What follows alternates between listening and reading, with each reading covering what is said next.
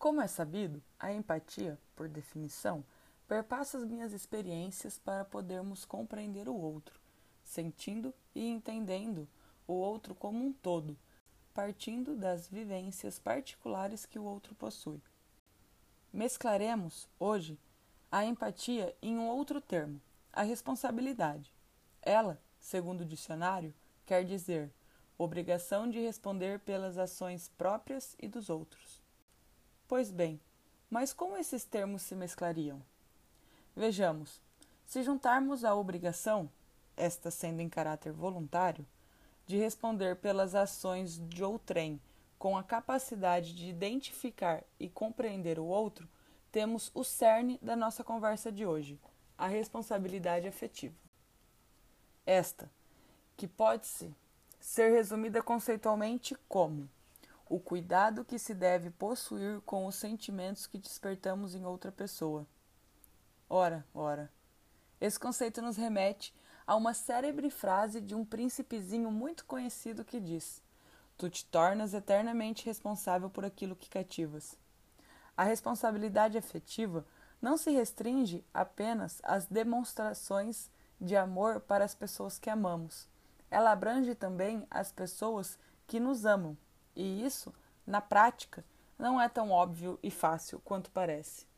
Na vida real, exercer a responsabilidade afetiva exige um trabalho diário e contínuo na busca em entender o que o próximo espera de você e retribuir, caso isso seja o que você deseja. Este exercício diário exige não só dedicação, mas um comprometimento em transmitir apenas o que é verdadeiro. Mas como assim? Incutido nas definições da responsabilidade afetiva, também está o comprometimento de não expressar sensações ou palavras que não são verdadeiras. É saber que o que se diz para uma pessoa tem influência direta nesta pessoa, provocando sensações, estimulando ideias e alterando a forma com que essa pessoa lida com aquilo e com você. O resultado deste difícil balance é fascinante, pois ao passo com que elas passam a se conhecer, já sabem o que esperar do outro, tornando assim as interrelações mais sinceras e reais. Não há nada de errado em termos relações casuais. Inclusive, a responsabilidade afetiva também está presente nelas.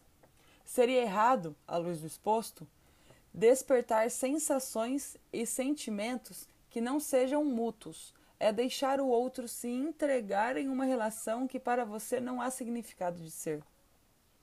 Ah, fique claro, a responsabilidade afetiva pode ser aplicada em todas as relações, sejam elas afetivas, familiares ou profissionais. Se você me ouviu até aqui, muito obrigado.